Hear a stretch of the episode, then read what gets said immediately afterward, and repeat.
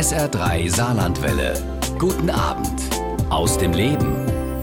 SR3 aus dem Leben heute mit Walter Kohl. In seinem Buch Welche Zukunft wollen wir?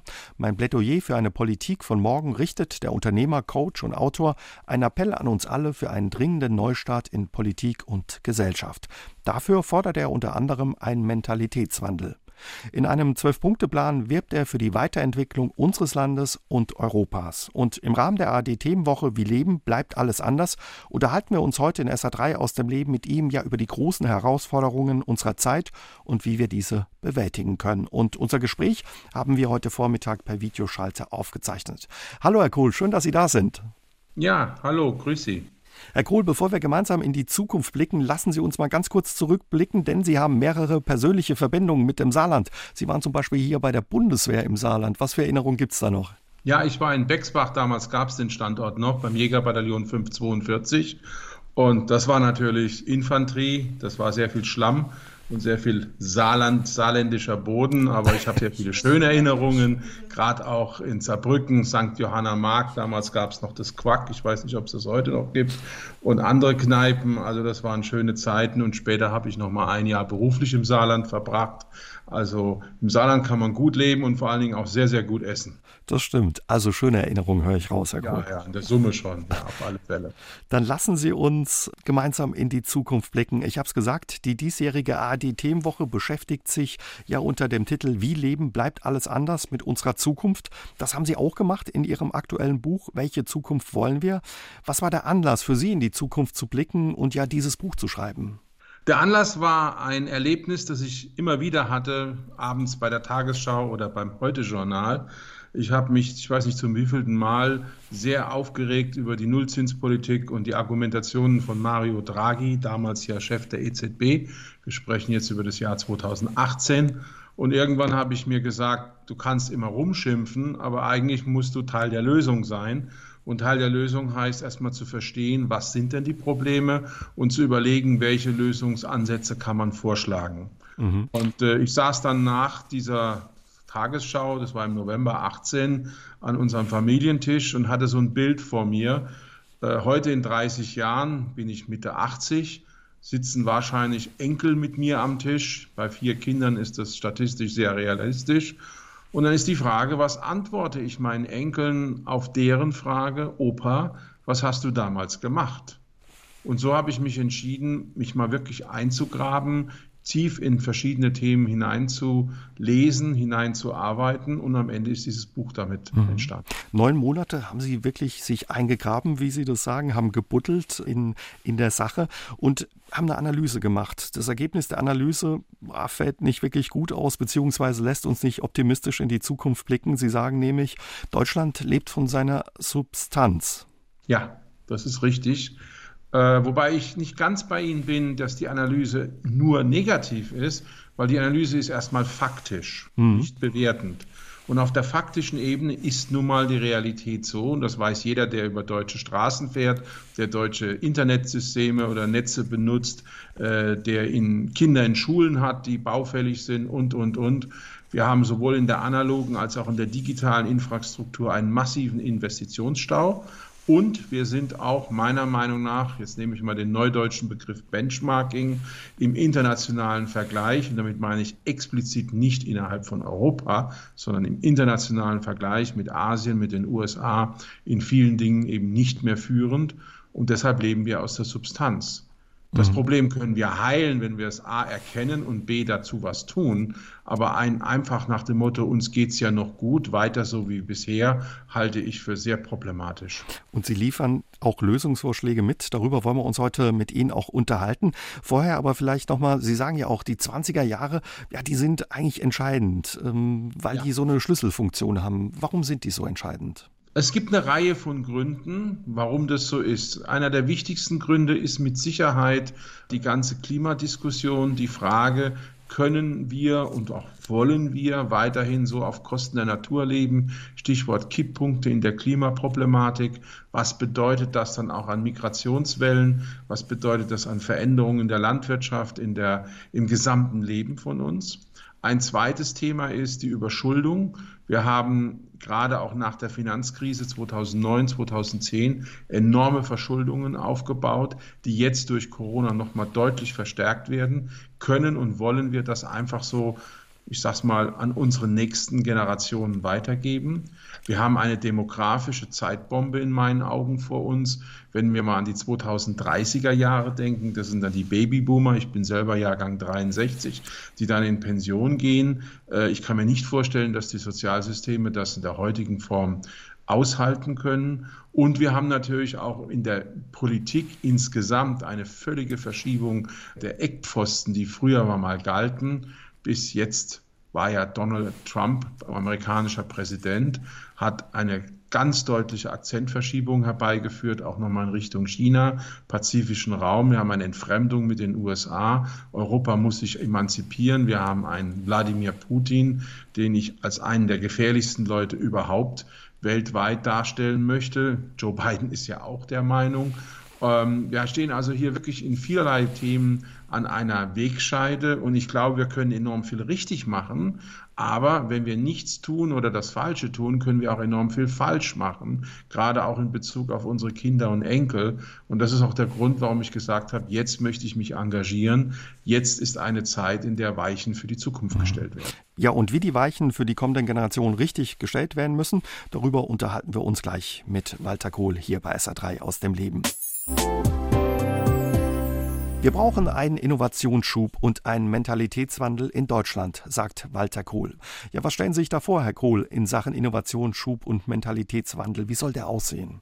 Fangen wir mal mit dem ersten an, das ist der Mentalitätswandel. Warum steht der für mich am Anfang? Weil mit der Einstellung entscheiden wir vieles. Wir entscheiden vor allen Dingen unsere Wirksamkeit, unsere Fähigkeit zur Disziplin und zur Ausdauer. Ich glaube, dass wir in Deutschland in Teilen, ich betone in Teilen, ein Mentalitätsproblem haben, weil wir uns an einen Luxus oder auch an einen Wohlstand gewöhnt haben, an Selbstverständlichkeiten, die keine Selbstverständlichkeit sind. Uns geht's zu gut. Nein, das ist mir zu pauschal. Uns geht's nicht zu gut. Ich freue mich, wenn es uns gut geht. Wir müssen uns nur überlegen, ist das, was wir heute tun und ist das, wie wir heute leben, nachhaltig? Und zwar jetzt nachhaltig nicht nur im Sinne von Ökologie, sondern auch nachhaltig im Sinne von Wettbewerbsfähigkeit. Und darauf will ich hinaus. Ich bin ja durch meine Tätigkeiten als Unternehmer sehr viel in Asien unterwegs gewesen in den letzten Jahren, in Korea und in China. Und ich habe ganz große Zweifel, dass das Modell, das wir heute noch in Deutschland als wirtschafts- und gesellschaftspolitisches Modell fahren, auf Dauer, sprich auf die nächsten 10 bis 15 Jahre in dieser Form noch funktioniert. Wir müssen zum Beispiel in unserer Ausbildung ein lebenslanges Lernen installieren.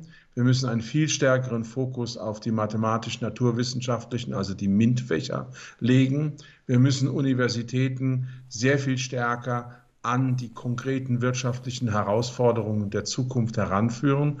Wir brauchen Exzellenzcluster. In KI gibt es ja das Beispiel Saarbrücken, Kaiserslautern, Karlsruhe, die hier im Verbund arbeiten. Und wir müssen einfach als Gesellschaft auch verstehen, dass das, was wir heute genießen, Arbeit ist. Und zwar selbstverständliche Arbeit, die wir immer wieder beweisen müssen im internationalen Wettbewerb.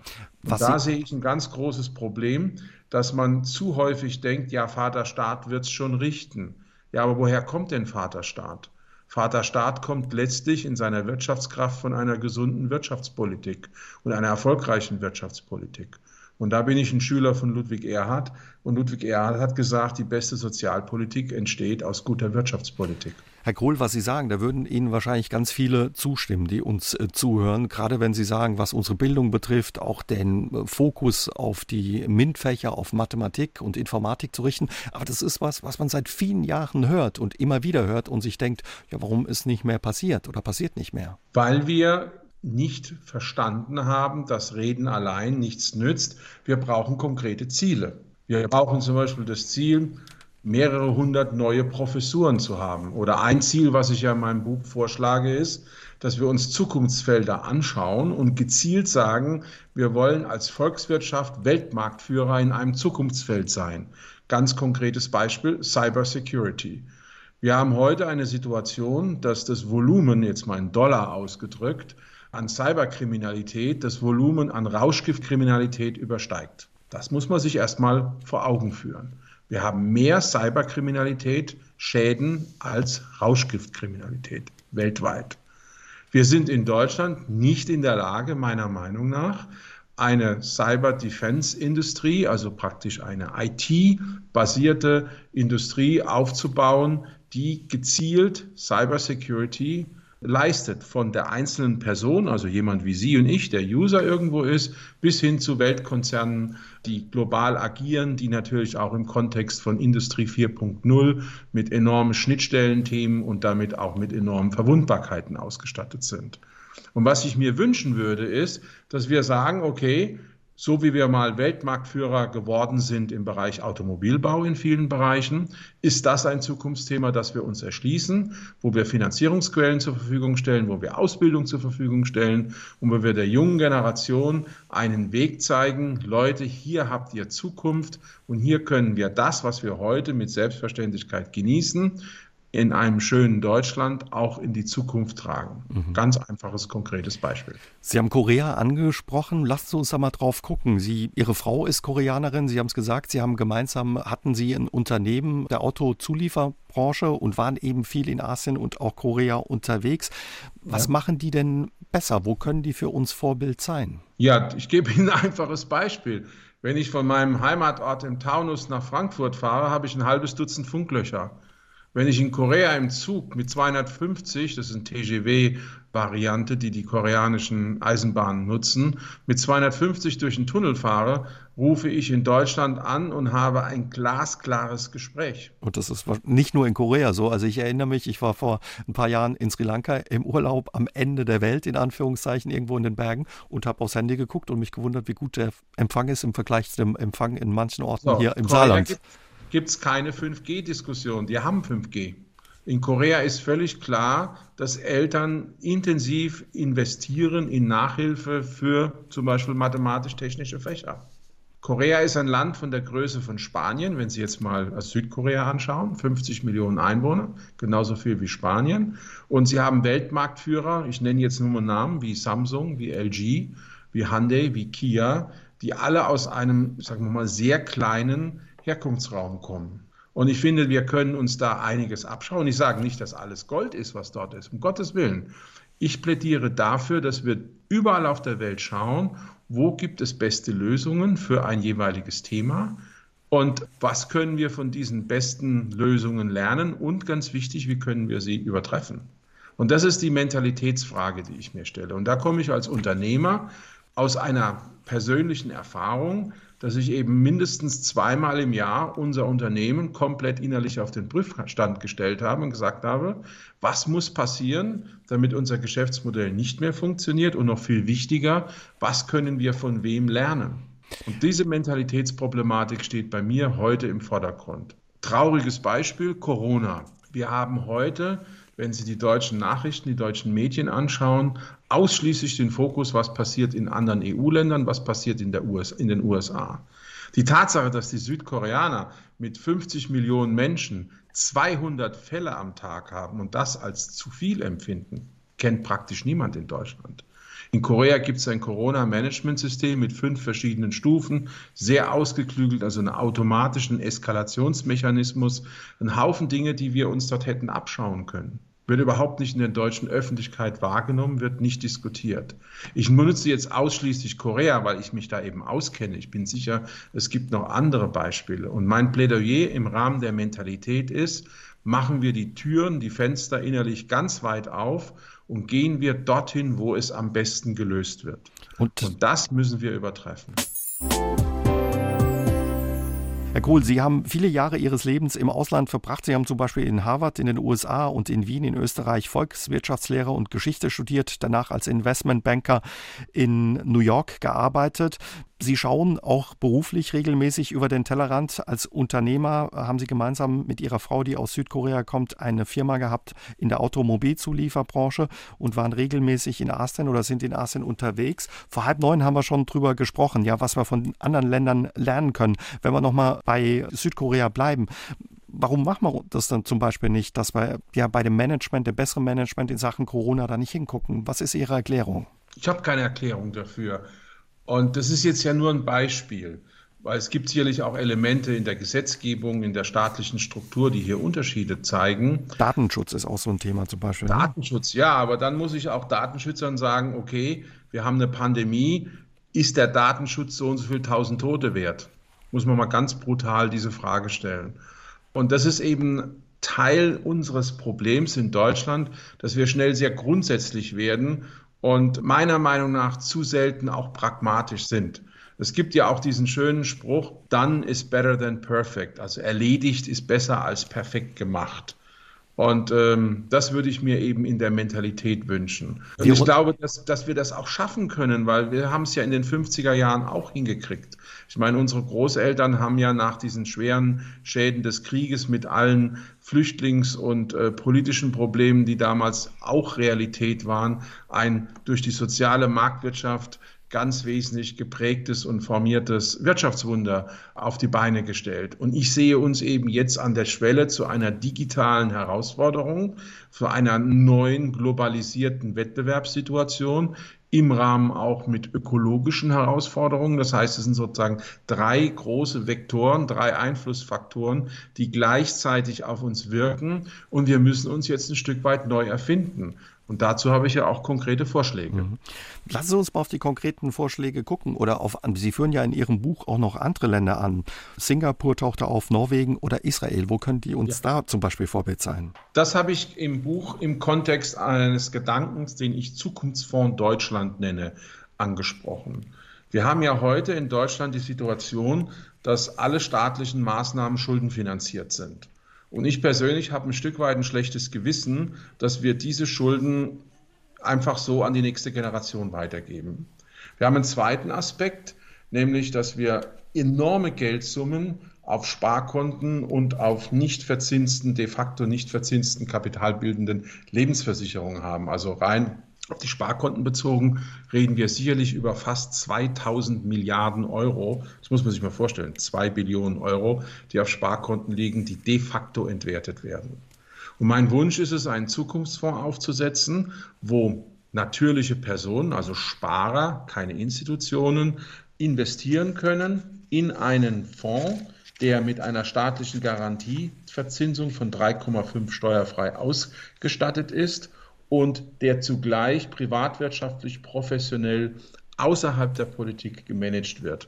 Und mit Hilfe dieses Fonds könnten wir dann in verschiedenen Bereichen, weil man den Fonds ja quasi in Schubladen oder in Geschäftsbereiche aufteilen könnte, sagen, wir gehen gezielt in die MINT-Förderung, jetzt was die Bildung angeht, wir gehen gezielt in gewisse Infrastrukturprojekte rein, Beispiel Wasserstoffinfrastruktur, Ladeinfrastruktur für Elektromobilität, wir gehen in die Modernisierung von Industrien rein, wir investieren in Zukunftstechnologien und. Und das wäre für mich zum Beispiel, um mal jetzt an Singapur, Israel und Norwegen anzuknüpfen, eine Art Best Practice aus deren Erfahrungen. Israel hat damit eine IT-Industrie geschaffen, die sensationell ist. Ich meine, das Land ist kleiner wie Baden-Württemberg und hat 8-mal so viele Unternehmen an die amerikanische Technologiebörse Nasdaq gebracht wie die Bundesrepublik Deutschland. Und Norwegen hat gesagt, wir haben Ölvorkommen und wir wollen diesen Reichtum in die nächste Generation und die übernächste Generation weitergeben. Und ich sehe diese Sparguthaben, die jetzt eigentlich geparkt sind, auch ein Stück weit als ein Ölfeld in Anführungszeichen, das angezapft werden muss. Singapur hat gesagt, vor vielen Jahren, wir müssen mit Hongkong im Wettbewerb sein, wir wollen die Drehscheibe Nummer 1 in Südasien sein, Stichwort Hafen, Stichwort Flughafen und so weiter. Auch das haben sie geschafft. Also hier gibt es überall Inspirationen, wie wir Deutschland nach vorne bringen können und mit einem Finanzierungsvehikel à la Zukunftsfonds auch mal innovativ und jenseits der klassischen Schuldenfinanzierung agieren können. Also wir lassen unser Gespartes nicht auf dem Sparbuch liegen, wo es im schlechtesten Fall entwertet wird, sondern investieren es in unsere Zukunft. Würden jetzt wahrscheinlich viele sagen, klingt gut, aber wo ist der Haken? Ja, bis jetzt sehe ich keinen. Ich habe es verschiedenen Leuten vorgestellt und die haben alle genauso reagiert wie Sie. Allerdings braucht es natürlich mehr wie einen Walter Kohl, um sowas umzusetzen. Und deshalb werbe ich für diese Idee und hoffe, dass ich auf genug Gegenliebe, Resonanz stoße, sodass wir dann eine solche Organisation aufbauen können und dass wir vor allen Dingen auch eine grundsätzliche Entscheidung treffen als Gesellschaft. Wir wollen so etwas. Weil sowas hat es ja noch nie gegeben. Das ist ja neu. Aber wenn Sie sagen, dieser Fonds ist losgelöst von der Politik, das sollen Manager machen, ja, die sich vielleicht auch besser mit sowas auskennen aus der freien Wirtschaft. Was passiert, wenn das schiefläuft, die sich verspekulieren? Gut, das ist ja eine ganz wichtige Frage. Wie geht man mit der Risikostreuung um? Und gerade ein Fonds in dieser Größenordnung wäre ja ein Rivale zum Beispiel jetzt mal global gesehen zu Unternehmen wie BlackRock oder ähnlichen. Und dann kann man ja in der Risikostreuung Parameter einziehen. Man kann sagen, nur so und so viel in einer gewissen Branche, nur so und so viel in einer gewissen Risikoklasse. Also die Vorstellung, dass das wie so ein Kartenhaus zusammenbricht, wenn man das klug organisiert, halte ich für völlig unnötig. Da brauchen wir Gott sei Dank uns keine Sorgen zu machen. Was ich nicht will, und das ist der Grund, warum ich so sehr auf dieser privatwirtschaftlich gewinnorientierten, jenseits der Politik Struktur beharre. Ich möchte keine Wiederholung des Landesbankenfiaskos haben.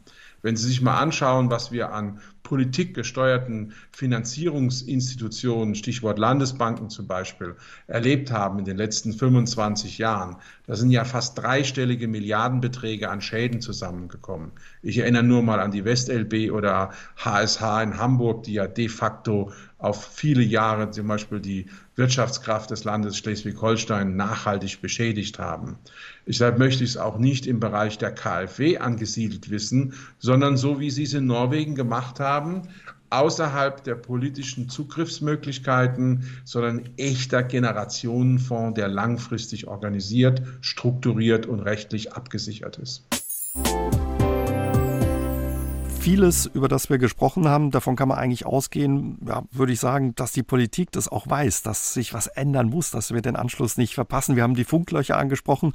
Jeder hat das Zitat von Herrn Altmaier, unserem Wirtschaftsminister, im Ohr, wo er sagt, ich traue mir schon gar nicht mehr, in meinem Dienstwagen mit Kollegen aus dem Ausland zu telefonieren, weil ich andauernd in ein Funkloch fahre. Wenn die das wissen, warum passiert da nicht mehr? Das fragen Sie den Falschen, das weiß ich nicht. Ich glaube, wir tun uns auch schwer, damit einen Staat zu reformieren, der einfach zugeklastert ist mit Bürokratie und auch mit zum Teil widersprüchlichen Zuständigkeitsbereichen. Es gibt ein aus meiner Sicht richtungsweisendes Buch, übrigens von einer Saarländerin mitgeschrieben, von der Nadine Schön und dem Thomas Hellmann, die als Abgeordnete einerseits, aber auch, ich sage es mal ganz bewusst, als Innovatoren diese Vorschläge, Neustart heißt das Buch, also neu und dann Start mit Doppel-A geschrieben, mit 101 Vorschlägen ganz präzise hinterlegen. Und ich kann jedem nur empfehlen, dieses Buch A zu lesen und dafür zu werben, dass wir das auch kurzfristig umsetzen. Und da kommen wir wieder in die Mentalitätsproblematik rein. Wir müssen als Gesellschaft auch mal akzeptieren, dass es eine Phase gibt, wo wir einfach investieren in die Zukunft, wo es nicht jeden Tag oder jedes Jahr uns besser gehen kann, sondern wo wir auch für die nächste Generation im wahrsten Sinne des Wortes in Vorleistung gehen. Da liegt meiner Meinung nach das Problem. Jetzt wurde ja gerade sehr, sehr viel Geld von der Politik in die Hand genommen, um ja auch die Auswirkungen der Corona-Pandemie abzufedern. Haben Sie den Eindruck, dass das Geld sinnvoll eingesetzt wurde oder mehr oder weniger mit der Gießkanne verteilt wurde? Jetzt sprechen Sie natürlich eine ganz andere Problematik an. Die Corona-Situation ist ja wie ein Wirbelsturm aus dem Nichts über uns hereingebrochen. In ganz Europa, in der ganzen Welt. Und ich möchte jetzt auch mal Werbung machen für alle politischen Mandatsträger, egal welcher Partei, dass wir diesen Leuten einfach mal guten Willen unterstellen. Ich möchte nicht in der Haut eines deutschen Ministerpräsidenten oder einer deutschen Kanzlerin stecken, die und dieser völlig unklaren Situation, wenn ich jetzt mal an den Frühling zurückdenke, den ersten Lockdown, gravierendste Entscheidungen haben fällen müssen. Ich finde, hier ist auch ein bisschen Respekt und ein bisschen Anerkennung für eine Leistung in einer ganz schwierigen und unklaren Gesamtsituation angesagt. Die erste große Corona-Hilfsaktion kommt ja aus dem Frühsommer. Das waren ja vor allen Dingen Herr Scholz und Herr Altmaier, die das zusammengestellt haben. Und ich glaube, unter den Rahmenbedingungen, dem Zeitdruck vor allen Dingen und den Möglichkeiten und dem Wissen, was damals zur Verfügung stand, ist das in der Summe richtig gewesen. Und wenn es brennt, kann man nicht mit der Feuerwehr diskutieren, ob jetzt zu viel Wasser auf Omas Schrank im Wohnzimmer geflossen ist, sondern muss man das Haus löschen. Deshalb bin ich der Meinung, wir sollten einfach mal sagen, diese Entscheidungen waren in der Summe richtig und wir können nur hoffen, und das ist der zweite Aspekt hier, dass wir einigermaßen gut über den Winter kommen. Und da mache ich mir große Sorgen, weil einfach auch in vielen Bereichen der Bevölkerung anscheinend noch nicht verstanden worden ist, dass es nicht um Politik geht, sondern um einen Virus. Und im Virus sind Politiker und politische Entscheidungen ziemlich wurscht. Der sucht sich seinen Weg. Und da können wir meiner Meinung nach von den Koreanern lernen, weil die einfach akzeptiert haben, es ist ein Virus, es ist kein politisches Problem. Und wir werden eben ein Maximum an Kontaktvermeidung brauchen. Wir werden ein Maximum an Hygienemaßnahmen, an persönlicher Disziplin des Einzelnen, jedes Einzelnen brauchen, um durch diesen Winter so zu kommen, dass wir dann hoffentlich danach eine Impfkampagne durchführen können. Da gibt es ja jetzt erste positive Anzeichen dafür. Das ist auch richtig, was Sie sagen. Man macht sich da häufig auch zu einfach, dass man mit dem Finger auf die Politik zeigt und vielleicht auch Bashing betreibt. Und gerade wenn Sie jetzt Corona ansprechen, sind wir wahrscheinlich auch wieder bei dem Thema Mentalität mit dem Blick auf Korea. Trotz alledem ist die Frage doch ein Stück weit auch berechtigt zu fragen, ist es schon in die Zukunft orientiert eingesetzt, das Geld, was da ausgegeben wird, oder nicht? Nein, es kann ja nicht in die Zukunft im Sinne des Diskurses, den wir vorher geführt haben, eingesetzt sein, weil es sind ja Ad-Hoc-Maßnahmen. Das ist ja der Grund, warum ich gesagt habe, Corona ist für mich eine ganz wichtige Begründung, zum Beispiel für meinen Deutschlandfonds oder auch für das Thema ökologisch-soziale Marktwirtschaft, was ich gerne noch darstellen möchte später. Die Corona-Situation ist eine Feuerwehraktion. Eine Feuerwehraktion, das Haus brennt, kann nie zukunftsorientiert sein, sondern sie kann per Definition nur versuchen, Schaden zu mindern, Schaden zu begrenzen und überhaupt eine Zukunftsfähigkeit herzustellen. Und meine Hoffnung ist, dass wir heute in einem Jahr oder Dreivierteljahr, je nachdem, eine Situation haben, dass wir sagen, Corona ist vielleicht nicht 100% überwunden, aber in der Dominanz gebrochen und wir können mit dem Virus so umgehen, dass wir dann auch über die langfristige, mittelfristige Zukunft sprechen können. Das sind zwei für mich parallel stattfindende Themen. Kann man vielleicht anders gefragt an Herr Kohl die Situation und die Krise auch als Chance irgendwie sehen oder nutzen? Ja, auf alle Fälle. Das ist für mich, eine Krise hat ja immer zwei Seiten. Es ist einmal der Schock, um Gottes Willen, was ist jetzt passiert, mit Verneinung und allem drum und dran. Das sind ja ganz typische menschliche Reaktionen. Und eine Krise ist ja auch eine tolle, jetzt sage ich wirklich Entschuldigung, in Anführungszeichen, zu sagen, machen wir noch das Richtige oder brauchen wir neue Antworten? Ganz offensichtlich hat Corona die Digitalisierungsdebatte und die Digitalisierungsakzeptanz fulminant nach vorne gebracht. Ich denke da nur an Homeoffice, Homeschooling und ähnliche Themen mehr, die heute vor einem Jahr noch ganz anders zum Teil gesehen worden sind.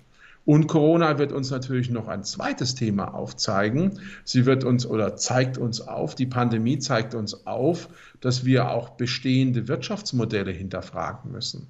Dass wir uns überlegen müssen, wie können wir in Zukunft eine Gesellschaft und damit auch eine Gesundheitsinfrastruktur haben, die neuen Pandemien, die schlagartig auftreten werden, davon bin ich überzeugt, eben schneller und besser entgegentreten können. Weil Corona zeigt uns doch eigentlich eins, wir sind global vernetzt und wir sind in unserem Gesundheitswesen nicht darauf vorbereitet. Das ist nicht nur die Intensivbetten, das ist vor allen Dingen meiner Meinung nach die Ausstattung mit Personal, mit qualifizierten Pflegern und Pflegerinnen, mit Ärzten, mit einer kompletten Infrastruktur, die einfach darauf reagieren kann. Das ist so, wie wenn Sie in Frankfurt Hochhäuser bauen, aber Sie haben keine Höhenrettung bei der Feuerwehr. Und so stehe ich das im Augenblick. Das heißt, Corona, wenn wir es richtig nutzen, sollte eine Inventur, eine gedankliche, eine mentale und auch eine sachliche Inventur in ganz vielen Politikbereichen und Gesellschaftsthemen in Deutschland auslösen.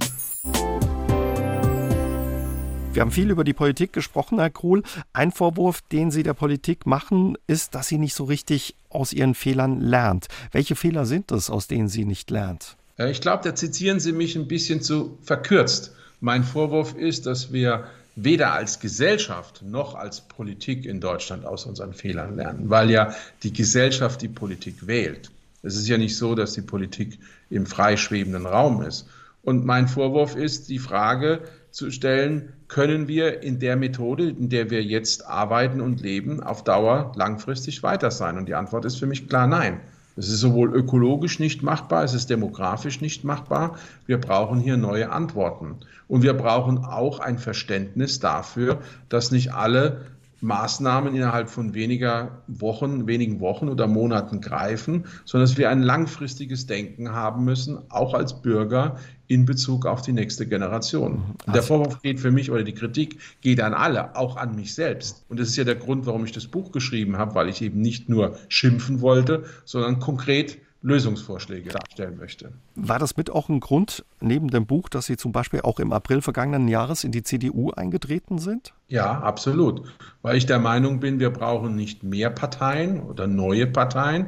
Und deshalb brauchen wir aus meiner Sicht moderne, zukunftsfähige Parteien, die einerseits etabliert sind, aber andererseits auch die Innovationskraft und die Vorstellungskraft haben, die notwendig ist, eben in diesen entscheidenden Jahren voranzumarschieren.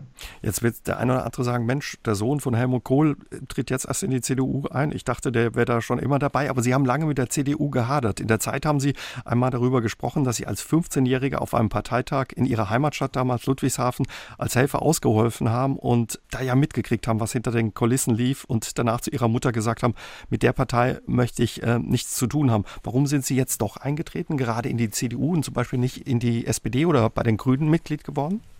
Ja, jede Zeit hat ihre eigenen Antworten. Das habe ich ja schon mal in unserem Gespräch gesagt. Und ich war 15, 1978 muss das ungefähr gewesen sein. Das ist ja im wahrsten Sinne des Wortes das letzte Jahrtausend, das ist ewig lang her. Und ich empfinde einfach heute eine passive Haltung als Bürger für nicht mehr angebracht. Ich möchte mich deswegen engagieren. Und wenn ich mir die Grund-DNA von Parteien anschaue, dann fühle ich mich als Christ und als Konservativer, der aber auch entschieden innovativ ist, bei der CDU am besten aufgehoben. Und deshalb habe ich mich bewusst für die CDU entschieden. Gab es Reaktionen aus der Partei auf Ihren Eintritt, Herr Kohl, oder? Nein, das habe ich ganz einfach online gemacht und das hat auch gar nicht groß irgendwen interessiert. Da bin ich eines von vielen Mitgliedern und das ist auch gut so. Könnten Sie sich auch vorstellen, wenn Sie sagen, Sie wollen sich auch einbringen mit Ihren Ideen und mit Ihren Lösungen, ein Amt oder ein Mandat zu übernehmen? Das steht für mich überhaupt nicht im Augenblick im Vordergrund. Ich möchte Ideen geben, ich möchte Diskussion anzünden, im wahrsten Sinne des Wortes ein Anstifter sein und das nicht nur auf eine CDU-Dimension reduzieren, sondern ich finde, dass alle demokratischen Parteien aufgerufen sind, das nach vorne zu bringen, was wir besprochen haben, weil am Ende geht es um unser Land, es geht um Europa, es geht um unsere Zukunft und da ist es völlig zweitrangig, ob man Grün oder SPD oder CDU oder FDP ist. Die Demokraten müssen dieses Land nach vorne bringen, damit die Radikalen und die Brunnenvergifter keine Zukunft haben. Sie haben Europa angesprochen. Gerade Europa spielt ja bei Ihren Ideen und Lösungen für die Gesellschaft und Politik von morgen eine große Rolle. Welche, Herr Kohl? Für mich ist Europa der große Zukunftshoffnungsträger. Warum? Weil wir durch Europa kritische Masse auf dieser Welt haben.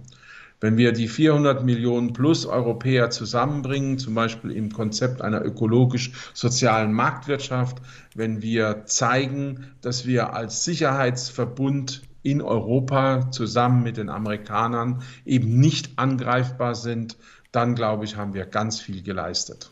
Die Einheit Europas und auch Europa war das große Thema Ihres Vaters, Helmut Kohl. Haben Sie beim Schreiben auch sich manchmal gefragt oder nachgedacht, was er zu Ihren Vorschlägen sagen würde oder wie er ja da drauf blicken würde? Da muss ich gar nicht lang nachdenken. Ich weiß, dass mein Vater, und das spreche ich ja für ganz viele aus seiner Generation, das ist ja auch ein François Mitterrand und andere Leute gewesen, glühende Europäer waren, weil sie eben als Jugendliche, als Kinder den Krieg, den Zweiten Weltkrieg erlebt haben. Ludwigshafen ist eine der am meisten bombardierten Städte Deutschlands. Mein Vater und meine Mutter natürlich als Flüchtling aus Mitteldeutschland, aus Sachsen, haben Grausames erlebt. Und jetzt kommt für mich genau die Herausforderung.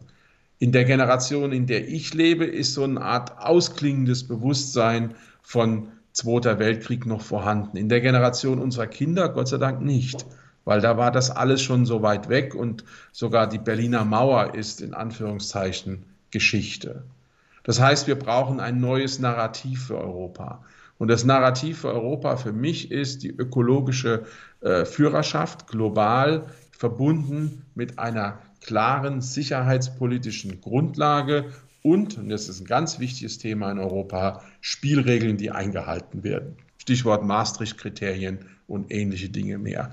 Und dann haben wir meiner Meinung nach eine Riesenchance in diesem Wirtschaftsraum und in diesem auch Kulturraum durch die Verschiedenheit der Kulturen ein absolut interessanter und auch vor allen Dingen resilienter Spieler in dieser neuen Welt mit Boliden à la China, USA, perspektivisch Indien zu sein. Eine große Herausforderung der Zukunft ist der Klimawandel. Da brauchen wir dringend neue Lösungen, sagen Sie. Sie setzen sich deswegen für einen Aufbruch in eine ökologisch-soziale Marktwirtschaft ein, wo es mehr um Anreize und weniger um Verbote geht. Was steckt dahinter und an welche neuen Lösungen denken Sie da? Zum Ersten steckt dahinter die Erkenntnis, dass ein marktwirtschaftliches System, das externe Effekte nicht einpreist, nicht nachhaltig oder neudeutsch kein Going Concern, keine Zukunft hat. Also Umweltschäden zum Beispiel, meinen Sie? Umweltschäden, aber auch soziale Schäden, Beispiel Kinderarbeit oder andere Themen. Das heißt, wir müssen unser Preismodell hinterfragen und jetzt nehme ich Anleihe an Ludwig Erhard, wir müssen die wichtigste Problematik unserer Zeit, nämlich die ökologische Herausforderung, marktwirtschaftlich organisieren. Ludwig Erhard hat Anfang der 50er Jahre, in den 40er Jahren visionär die soziale Marktwirtschaft konzipiert, die ja damals das größte Problem, nämlich das soziale Problem, bewusst in die Marktwirtschaft integriert hat. Ich erinnere nur Flüchtlinge, zerstörte Infrastrukturen, Armut, Hunger. Und was ich wünsche ist oder was ich mir vorstellen kann, ist, dass wir eine ökologisch-soziale Marktwirtschaft, quasi die nächste Entwicklungsstufe, angehen. Wir integrieren die externen Effekte und ganz wichtig, wie machen wir das? Wir machen das, und das klingt für viele überraschend, was ich jetzt sage, durch eine andere Form der Rechnungslegung, sprich eine andere Form des Accountings. Das heißt, wir haben nicht länger den Zustand, dass wir einerseits ökologischen Fortschritt wollen und andererseits heute bilanziell ökologische Maßnahmen bestrafen. Ich will Ihnen das an einem Beispiel zeigen. Sie sind Vorstandsvorsitzender Jäger eines Unternehmens. Sie haben 10.000 Mitarbeiter, 6, 7 Standorte weltweit und Sie sagen, Leute, wir stellen komplett um auf Photovoltaik. Wir brauchen keinen Strom mehr von außen, wir kaufen keinen Braunkohlestrom mehr, wir nehmen 50 Millionen Euro, ich nehme jetzt einfach mal eine Spielzahl in die Hand und investieren das über 3 Jahre und in 3 Jahren sind wir 100% autark. Ist doch eine super Sache, oder? Klingt gut. Ja. Was passiert heute in der jetzigen Rechnungslegung? Das geht alles in der Gewinn- und Verlustrechnung gegen ihre EBIT bzw. ihren Gewinn. Also das schneiden wir ins eigene Fleisch erstmal. Genau. Sie schädigen als Vorstandsvorsitzender die Firma, indem sie etwas Gutes tun. Wenn jetzt dann zusätzlich noch der Effekt käme, dass rein theoretisch dieser Strom, den Sie selbst produzieren über Ihre eigene Photovoltaik-Infrastruktur, 2 oder 3 Cent, nochmal eine Spielzahl, mehr kosten würde wie der billige Braunkohlestrom, glauben Sie, dass Ihr Vertrag nächstes Jahr auf der Hauptversammlung verlängert wird? Wahrscheinlich nicht. Sehen Sie? Aber da ist doch der Fehler, Herr Kohl. Es ist eigentlich absurd, dass wir in unserer heutigen Rechnungslegung das bestrafen. Zweites Beispiel. Wir haben ja das Thema trockene Sommer.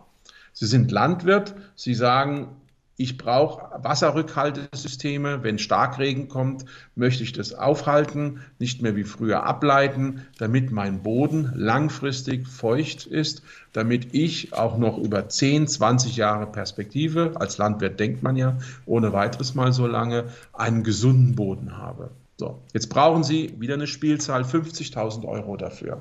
Wenn Sie damit zur Bank gehen, werden Sie Probleme bekommen, weil die Bank wird natürlich sagen, ja, wie wollen wir das denn verbuchen? Das sind doch alles nur Ausgaben. Da sind wir wieder genau beim gleichen Problem. Oder drittes Beispiel, Sie sind Häuslebauer und Sie wollen ein Haus verkaufen. Es ist das Haus noch mit einer alten Ölheizung ausgestattet, schlechte Fenster, also von der ganzen Wärmedämmung her ökologisch nicht gut. Das kostet das Haus, ich sage mal 500.000 Euro. Dann zahlt der Käufer auf die 500.000 Euro seine Grunderwerbssteuer. Wie ich gelernt habe, 6,5% im Saarland, in anderen Bundesländern zwischen 5 und 6, Bayern 3,5. Mhm. So. Jetzt sanieren Sie das Haus im Vorfeld. Das Haus ist jetzt nicht 5, sondern 700.000 Euro wert. Tipptopp, Fenster, alles super gemacht, Photovoltaik, das volle Programm. Da zahlt der Erwerber mehr Grunderwerbssteuer, weil ja der Wert gestiegen ist. Das heißt, unser jetziges Steuersystem und unser jetziges Rechnungslegungssystem bestraft Ökologie. Und wir müssen hier eine grundsätzliche Veränderung herbeiführen. Da bin ich auch dabei, an einer Arbeitsgruppe mitzuarbeiten, wie wir es schaffen, dass wir ökologisch positive Maßnahmen bilanziell positiv bewerten. Dass die Leute belohnt werden, als Vorstandsvorsitzender zum Beispiel oder als Landwirt, in diese Zukunft zu investieren. Und dann haben wir nämlich auf einmal eine Situation, dass ökologisches Verhalten sich lohnt. Und in dem Moment, wo es sich lohnt, wird es gemacht. Da fragt man sich, Herr Kohl, warum das noch nicht passiert ist. Da werden Sie jetzt wahrscheinlich sagen, da bin ich der falsche Ansprechpartner. Aber die Beispiele, die Sie angeführt haben, der Landwirt und auch der Häuslebauer, von denen gibt es viele hier im Saarland. Und die stellen sich die Frage wahrscheinlich häufig in ihrem Alltag. Gerade wenn wir bei dem Landwirt bleiben. Wir haben eine hohe Zahl, worüber wir uns auch sehr freuen im Saarland, an Landwirten, die sich für nachhaltige Landwirtschaft einsetzen. Aber jetzt zum Beispiel auch mit der Agrarreform in der EU feststellen mussten, dass sie nicht so stark für ihre Arbeit belohnt werden, wie zum Beispiel die großen Betriebe, bei denen das eine nicht so große Rolle spielt. Da haben Sie völlig recht. Und jetzt sind wir wieder an dieser Schnittstelle zwischen A, Mentalität und B, politischer Entschiedenheit. Und wir brauchen ein Gesamtkonzept und nicht das, was wir heute haben, mal hier ein Gesetz und mal da eine Maßnahme. Und das war ja genau der Grund, warum ich Ludwig Erhard als für mich Vorbild angesprochen habe, weil er hat in dieser Lage damals, Ende der 40er, Anfang der 50er Jahre, das Gesamtkonzept gemacht, nämlich die soziale Marktwirtschaft. Und ich plädiere dafür, dass wir eine grundsätzliche Rechnungslegungsreform durchführen. Ich plädiere dafür, dass wir eine ökologisch ausgerichtete Steuerreform durchführen, in der ökologisches Verhalten belohnt und ökologisches Unverhalten, um einen neutralen Begriff zu verwenden, bestraft wird. Und ich plädiere dafür, dass alle, die außerhalb der EU sind und die in die EU liefern wollen, sich an diesen Standards messen lassen müssen. Also ganz einfaches Beispiel, wenn ich das gerade noch anfügen darf. Eine europäische Airline, also Air France oder Lufthansa, muss gewisse Kriterien erfüllen, wenn sie sich ökologisch verbessern will. Dann müssen die nicht-europäischen Wettbewerber, also Turkish Airways oder die Airlines vom Golf oder aus Asien, müssen das auch erfüllen. Und das ist der Grund, warum ich so für Europa bin, weil damit bekommen wir kritische Masse. Deutschland allein ist viel zu klein, das ist ja auch ein häufiger Kritikpunkt, den ich unterstütze. Mit Europa haben wir einen Pfund, mit dem wir wirklich weltweit ökologisch Fortschritt erzielen können. Wir können auch auf die Stahlindustrie im Saarland gucken, die auch darunter leidet, dass ja China andere Standards anlegt, als sie hier angelegt werden, und man sich freuen würde, wenn Zölle erhoben werden würden oder eben diese Umweltstandards auch entsprechend gewürdigt werden, die man hier ansetzt. Aber wenn Sie gerade die EU... Ich darf gerade einhaken, Entschuldigung, ein ganz wichtiger Punkt, den Sie ansprechen. Und wir können das, wenn wir das wollen. Wir haben heute mit Blockchain und anderen Möglichkeiten Technologien, die Transparenz in Ketten, in Lieferketten wunderbar darstellen. Erklären Sie das kurz, heißt, Blockchain, ja. Das heißt, wenn wir uns wirklich hinsetzen und sagen, wir arbeiten konsequent an einer solchen ökologischen Rechnungslegungs- und Steuerreform. Und wer bei uns im Markt agieren will, muss sich dem unterwerfen. Das sind 2 Kriterien. Dann schaffen wir es. Da bin ich absolut überzeugt. Wenn wir jetzt nochmal auf die EU gucken, da haben wir gerade das Gefühl, Steuerpolitik oder auch diese Standards, Umweltstandards, dass man sich da nicht einig ist. Warum wird man sich da nicht einig, beziehungsweise wie müsste man umdenken, dass man da eben ein Stück auch vorankommt und diese Kraft, die Sie ansprechen, in die Waagschale werfen kann mit den anderen, mit denen man in Konkurrenz steht, sei China, die USA oder andere Länder auf der Welt? Also ich teile Ihre Einschätzung, die Sie jetzt in der Frage formuliert haben, nicht. Ich glaube, dass die jetzige EU-Kommission und auch das jetzige EU-Parlament erstaunlich klar ist, was sie wollen. Ich betone, was sie wollen. Sie wissen nicht unbedingt, wie es umgesetzt werden soll. Und da muss man mitarbeiten dran. Das versuche ich auch zu tun. Aus meiner Sicht ist die Lage da gar nicht so negativ, zumal wir jetzt das große Glück haben, dass ein Joe Biden amerikanischer Präsident geworden ist und ja gleich gesagt hat, er wird am ersten Tag als erste Maßnahme wieder dem Pariser Protokoll beitreten. Also ich teile Ihre Ansicht nicht, dass wir hier ein zerfledderter Diskussionshaufen sind, sondern ich würde sagen, wir haben eine historische Chance in der Periode bis 2024, also der Wahlperiode von Joe Biden, der jetzigen EU-Kommission, des jetzigen EU-Parlamentes, Fortschritte zu machen, die groß und die auch langfristig wirken sind. Umgekehrt, wenn wir es jetzt nicht tun, dann wird es 10, 15 Jahre dauern, bis es neue Anläufe gibt. Und dann besteht die Gefahr, Stichwort Kipppunkte in der Klimasituation, dass es zu spät ist. Insofern ist es jetzt wichtiger denn je. Da stimme ich Ihnen zu, Herr Kohl, dass es eine sehr gute Nachricht für uns alle ist, dass Herr Biden dem Pariser Abkommen wieder beitreten möchte mit den USA. Aber Sie werden mir doch bestimmt auch recht geben, oder vielen, die das vielleicht jetzt auch hören und sagen, die EU tut sich zum Beispiel schwer, wenn es darum geht, große Unternehmen zu besteuern. Wenn wir zum Beispiel an Amazon oder Apple denken. Warum müssen die nicht mehr Steuern zahlen als andere? Ja, da gebe ich Ihnen völlig recht. Das habe ich ja ausführlich in meinem Buch beschrieben. Und das ist eben der Punkt, dass wir ein Europa brauchen, das nationalstaatliche Egoismen, auf Deutsch gesagt, überwinden kann. Ob das jetzt in Irland ist, die sich gesperrt haben gegen die Besteuerung von verschiedenen Digitalriesen oder jetzt ganz konkret, wo ein Herr Orban sagt, ich unterschreibe keinen EU-Haushalt, weil eine Rechtsstaatlichkeit eingefordert wird. Das ist ja eigentlich absurd, wenn man die ganze Diskussion anschaut. Und deshalb bin ich ein großer Verfechter eines Europas, das einerseits Subsidiarität lebt, aber andererseits auch Durchgriff hat. Stichwort europäische Streitkräfte, europäischer Finanzminister. Das ist ein bisschen wie beim Fußball. Stellen Sie sich vor, Sie hätten eine Bundesliga oder eine englische Premier League und die Schiedsrichter hätten weder eine Pfeife noch eine gelb-rote Karte und Abseits gibt es auch nicht. Was wäre auf dem Platz? Hauen und Stechen, Mord und Totschlag. So, und wir brauchen schlicht und einfach, und jetzt bin ich wieder bei Ludwig Erhard, den Rahmen, den gesamtpolitischen Rahmen, und der kann in unserer Welt nur Europa heißen, weil Deutschland, das ja allein schon das größte Land in Europa ist, selbst noch viel zu klein ist. Und wer das meiner Meinung nach nicht verstanden hat, ist für mich auch kein Patriot und, ganz wichtig, ist nicht zukunftsfähig. Aber Sie werden wahrscheinlich auch verstehen, wenn viele Leute sagen, Mensch, man hat den Eindruck, in Europa geht es häufig um das Geld, das verteilt wird. Sie haben Herrn Orban angesprochen, ja, aber nicht um die Sache und dass dann auch Frust oder Unzufriedenheit bei den Leuten entsteht. Ja, das ist doch völlig klar. Ich widerspreche doch gar nicht an dem Punkt. Was ich sage, ist was anderes. Ich sage, ja, die Kritik ist 100% berechtigt, aber die Kritik ist kein Grund, das Kind mit dem Bade auszuschütten, sondern zu sagen, wir müssen das besser machen. Und wir haben ja in Europa auch zum Teil absurde Regularien.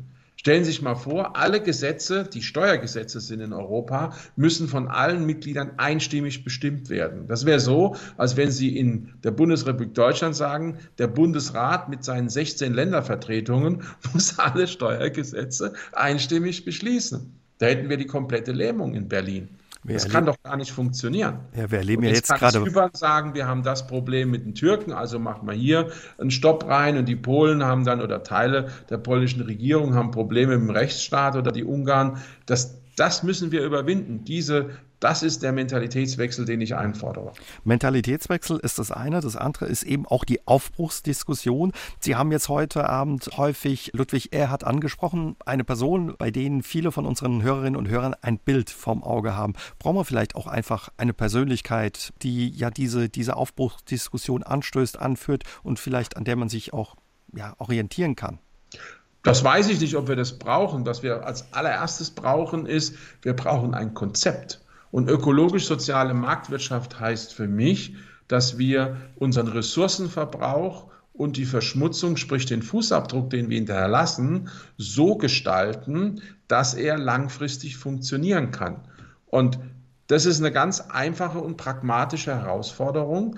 Und ich kenne einen großen Chemiekonzern, da sagt der Vorstand, wenn wir gewisse Veränderungen bekommen, also Stichwort Klimagesetzgebung und andere Sachen, verlieren wir 15%, 20% unseres Umsatzes. Wenn wir aber gleichzeitig eine andere Rechnungslegung hätten, Stichwort, wir müssen nicht alles sofort in der G&V gegen den Gewinn fahren, dann können wir vielleicht 20 bis 30% neue Geschäftsfelder erschließen und dementsprechend auch unseren Umsatz steigern. Das heißt, diese Diskussion, diese Einseitigkeit, wir denken nur ans Problem, an das Risiko, aber wir schauen überhaupt nicht auf die Chance. Das ist es, was mich stört. Und ich kann zum Beispiel auch, nehmen wir mal ein ganz konkretes Beispiel, diese Diskussion, wir dürfen keine großen Autos mehr fahren. Ja, ich habe doch überhaupt kein Problem als ökologisch-sozialer Marktwirtschaftler, wenn wir einen SUV hätten, der 0 Emissionen hat und der aufgrund seiner Konstruktionsmerkmale zu 80 bis 90% recyclingfähig ist. Das geht doch alles. Man muss es nur wollen.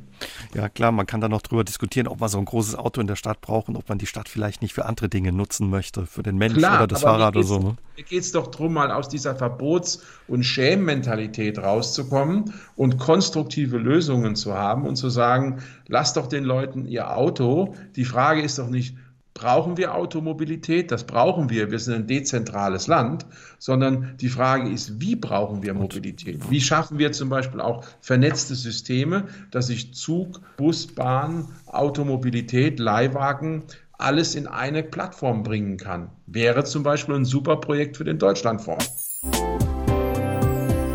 Als Unternehmensberater und Coach haben Sie viel Kontakt zu Unternehmen aus ganz unterschiedlichen Bereichen. Was bekommen Sie zum Beispiel zu hören, wenn Sie dort Ihre Ideen vorschlagen?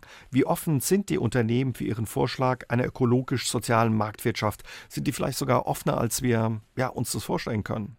Ich habe die Erfahrung gemacht, dass ganz viele Leute in der Wirtschaft das sehr positiv sehen. Nur eben die Angst haben, es wird nicht kommen, es wird nicht passieren und wir sind gefangen in den alten Systemen. Ich glaube, heute im Gegensatz zu vor 10, 15 Jahren ist der Zeitgeist ganz anders. Schauen sich die Werbekampagnen von Unternehmen, von Banken an. Die großen Investoren auf der Welt, ich nehme jetzt nochmal BlackRock als Beispiel, Larry Fink hat selber geschrieben, ich möchte klare, verbindliche Maßstäbe haben, mit denen ich die grüne Investmentfähigkeit und Nachhaltigkeitsfähigkeit meiner Investitionen in der Bilanz ablesen kann. Das World Economic Forum, Davos hat das gesagt. Ganz viele Leute sagen das. Also der Wille ist, das Verständnis ist da und wir müssen jetzt diese Kräfte bündeln. Und wir müssen auch, Vorurteile bekämpfen. Und ein Vorurteil ist, Grün kostet nur Geld. Das ist absoluter Quatsch. Grün kostet dann Geld, wenn wir es falsch machen. Aber nur dann. Und wenn wir Grün entwickeln und sagen, in der Bilanz, und in der Gewinn- und Verlustrechnung, in dem Cashflow-Statement haben wir als grün operierendes Unternehmen Vorteile, unser Rating verbessert sich, dann wird das von einem Druck zu einem Riesenzug und dann bin ich der festen Überzeugung, dass die Welle läuft. Also die Rahmenbedingungen ändern, dass es eben auch funktioniert. Wenn ich da noch ein Beispiel anbringen darf. Das klingt jetzt vielleicht ein bisschen komisch, aber es sollte uns zum Nachdenken zwingen. Bismarck hat in den 1880er Jahren die Sozialgesetzgebung begründet mit Krankenrenten und Unfallversicherung für Arbeitnehmer. Und damals war das ja eine ganz aus Sicht der Industrie furchtbare Sache, weil die Wettbewerber, insbesondere die englischen Unternehmen, haben das ja nicht gemacht. Also die Kosten waren ja nicht da. Komischerweise sind die Unternehmen, die damals entstanden sind in Deutschland, also Siemens zum Beispiel oder auch die BASF, Bayer, solche Unternehmen, haben ja diese Sozialgesetzgebung umgesetzt. Und deshalb haben wir ein hohes Maß an sozialen Frieden. Und das ist für mich genau das Beispiel, wo wir diese externen Effekte internalisiert haben. Und das Gleiche müssen wir jetzt mit der Ökologie machen. Mit wem wird es denn aus Ihrer Sicht möglich, Herr Kohl? Ist das zum Beispiel eine schwarz-grüne, eine grün-schwarze Regierung nach der kommenden Bundestagswahl? Die Farbenlehre ist hier völlig unwichtig. Es braucht Menschen in der Politik, die sagen, das machen wir jetzt. So wie man in der Vergangenheit, ich denke jetzt mal an Helmut Schmidt gesagt hat, ich setze den NATO-Doppelbeschluss durch. Oder wie ein anderer deutscher Kanzler gesagt hat, das ist jetzt die Chance zur Wiedervereinigung. Wenn wir die uns jetzt nicht greifen und uns zerdiskutieren, in einem Jahr haben wir sie nicht mehr.